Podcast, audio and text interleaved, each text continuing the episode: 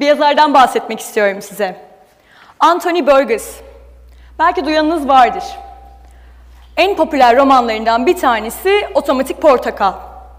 Okuyan varsa el kaldırabilir mi? Süper. Ben Otomatik Portakal okuduğumda lisedeydim ve bunu bir ödev için yapmıştım. Ama Anthony Burgess'ın hayatını daha yeni öğrenme şansı yakaladım. Anthony 40'lı yaşlarına kadar mütevazı ve sıradan bir hayat yaşamış, çok hırsları olmayan bir adam. Hatta yazmaya yeteneği var ama bunun üzerine çok da durmamış. Anthony evli, eşinin adı Lean ve Lean'i çok seviyor. 42 yaşında bir gün çok kötü bir haber alıyor. Doktorlar diyorlar ki beyninde bir tümör var. Yıl 1959 ve maalesef ki o zamanın teknolojisiyle bu hastalığın tedavisi yok. Anthony ölümü düşünüyor ve e, ölümü sindiriyor içine.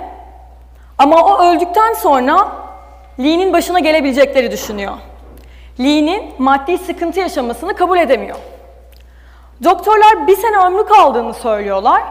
Anthony o ölene kadar yazabildiği kadar kitap yazmaya karar veriyor.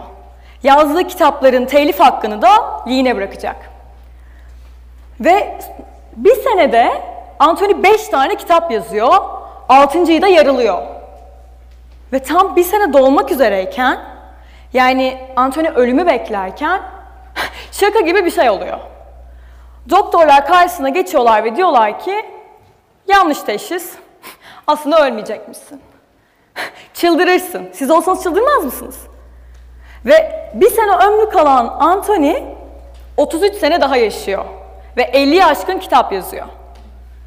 Peki Anthony'nin 40 sene boyunca gösteremediği çalışma azmini ve hırsı ölümü beklerkenki son bir senede göstermesine sebep olan şey sizce neydi?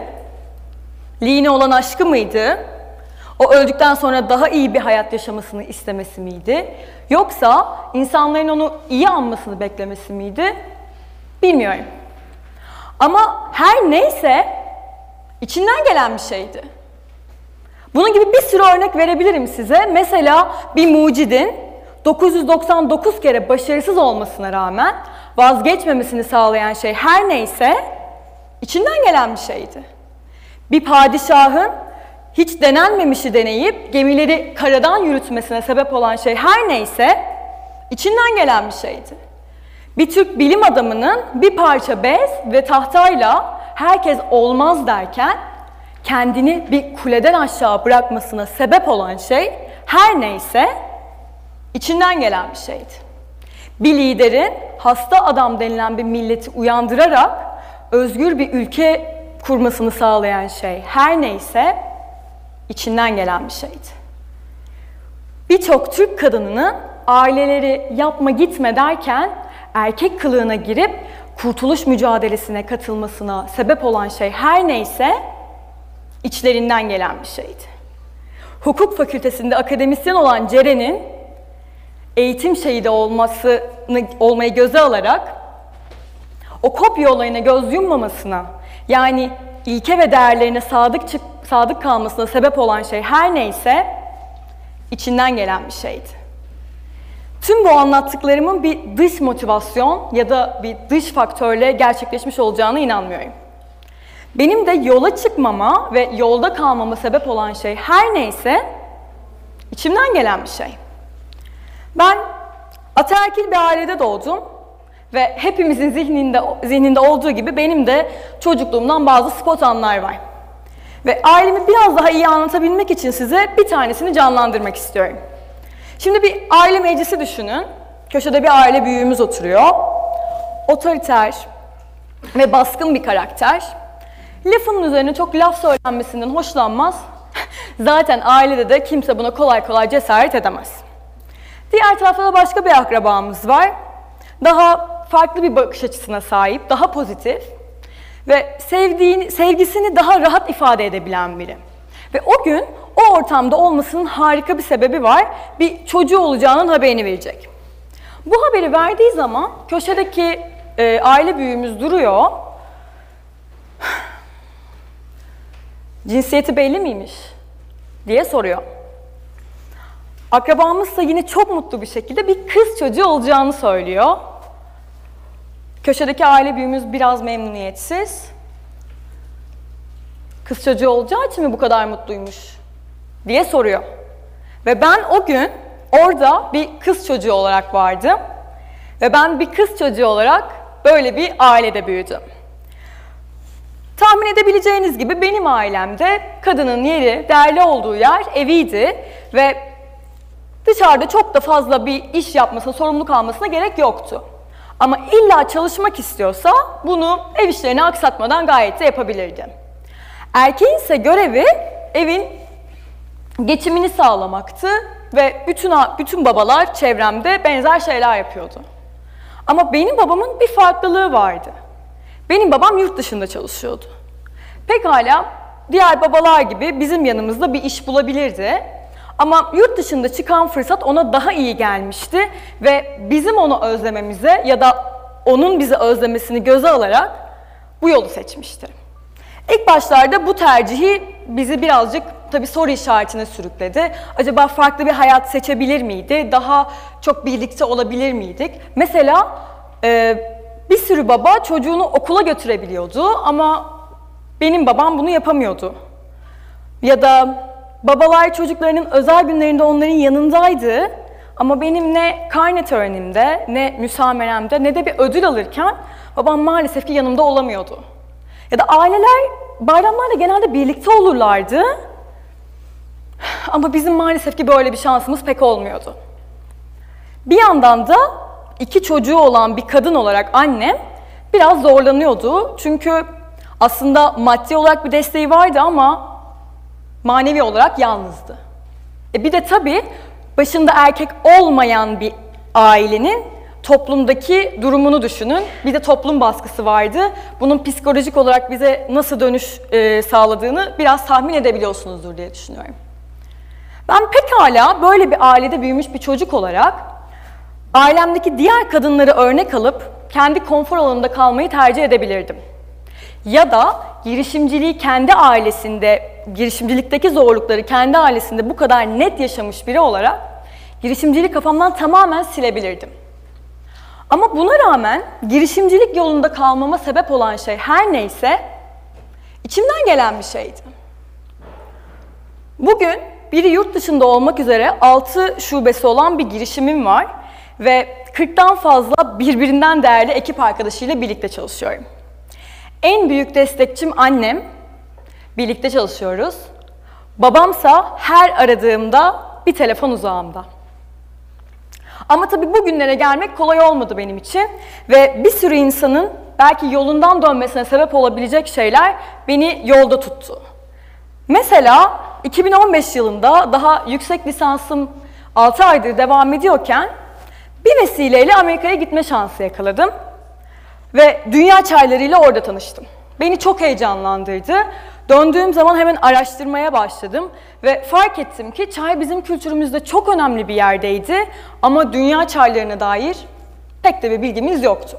Hatta bazılarının ne olduğuna dair de bir e, bilgimiz yoktu ve neden olmasındı. Özellikle kahve evleri bu kadar hızlı bir şekilde artarken çay ve fikri bana çok cazip gelmişti. Araştırmaya başladım ve bir makine buldum.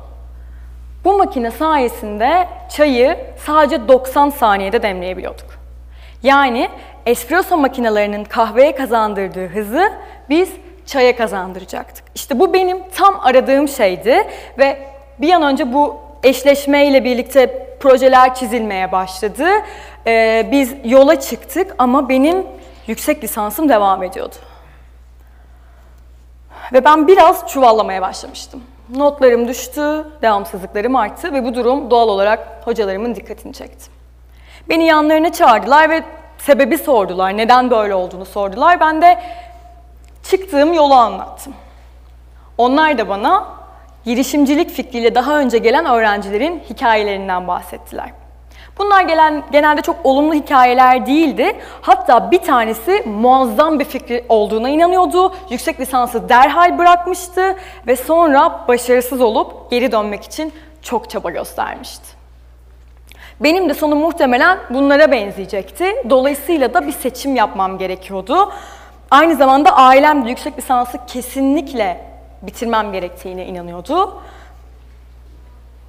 Çünkü eğer girişimcilik yolunda bir sıkıntı yaşarsam burada bir garantim olmalıydı geri döndüğümde.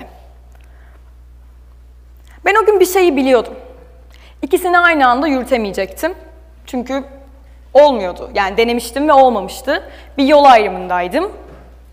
Bunca negatif örneğe ve tecrübeye, aynı zamanda ailemin isteğine rağmen girişimcilik yolunda kalabilmeme sebep olan şey, her neyse içimden gelen bir şeydi. Şimdi düşünün, 10 senedir bir dükkanınız var. Dolayısıyla da içinde bulduğunuz mahalleyi, bulunduğunuz mahalleyi, ortamı, müşteri istek taleplerini çok iyi biliyorsunuz. Sonra bir gün bir kız çocuğu çıkıyor. Sizin dükkanınızın iki katı büyüklüğündeki yan dükkanı kiralayacağını söylüyor. İster istemez siz de ne iş yapacağını merak ediyorsunuz. O da sadece çay satacağını söylüyor. Sizin de aklınızda bazı soru işaretleri olurdu mutlaka. O dükkan için düşündüğünüz daha iyi iş fikirleri vardı ve o kızın fikrinin gerçekten ilgi çekici olup olmadığını, tutup tutmayacağını sorgulardınız. Ve her esnaf abinin yapacağı gibi bu daha iyi olan iş fikirlerinizi o kıza söylerdiniz. Bana da söylediler.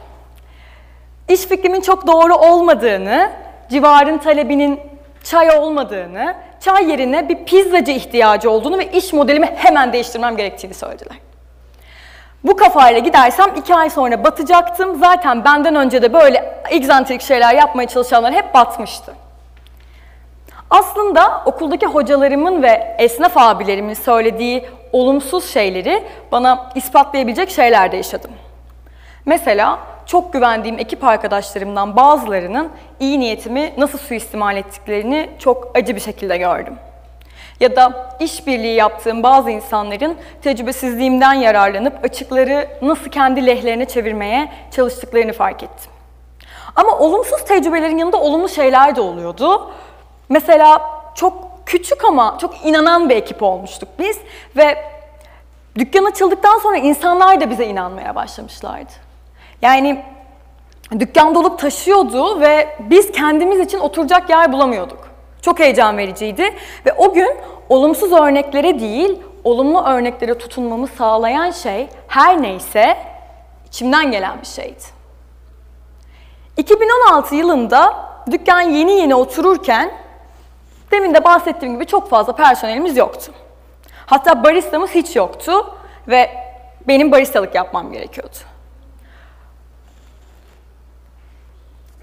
Ama bu benim için çok büyük bir problem değildi. Çünkü inşaat zamanında yere seramik de koymuştum. Tıkanan gider borusuna kolumu da sokmak zorunda kalmıştım. O yüzden baristalık sorun değildi. Bir gün yine kalkan bir misafirin arkasından hemen masaya gittim, çöpleri topladım, çöpe attım, bezimi kaptım. Masayı güzelce temizledim. Sonra ellerimi yıkadım. Yan tarafta e, oturan, yan masada oturan en yakın arkadaşımın yanına gittim. Arkadaşım küçümser bir tavırla dönüp bana dedi ki seni böyle gördüğüm için acayip mutluyum. Müziğin sesini duymayanlar dans edenleri deli zannedermiş. Sizin de içinizdeki müziğin sesini duymayanlar var mı hayatınızda? Bazen aileniz olabilir, bazen okuldaki hocalarınız, bazen esnaf abiniz, bazense en yakın arkadaşınız. İstemeden, tamamen iyi niyetle doğru bildiklerine yönlendirmek için sizi aşağı çekiyor olabilirler. Ama yine de girişimcilik yolunda kalmanıza sebep olan şey her neyse içinizden gelen bir şey. Konuşmamın başından beri içinizden gelen bir şeyden bahsediyorum size. Sizce o içinizden gelen şey ne? İçinizden gelen şey ilham. Ve hepimizin doğru bildiği e, gibi değil. İlhamın geldiği yer aslında dışarıda değil. İlham sizin içinizde. Ve ilham aslında sizin bakış açınızda. Bakış açınızı doğru konumlandırabilirseniz eğer, bütün dünya size ilham vermek için hazır bekliyor. Teşekkür ederim.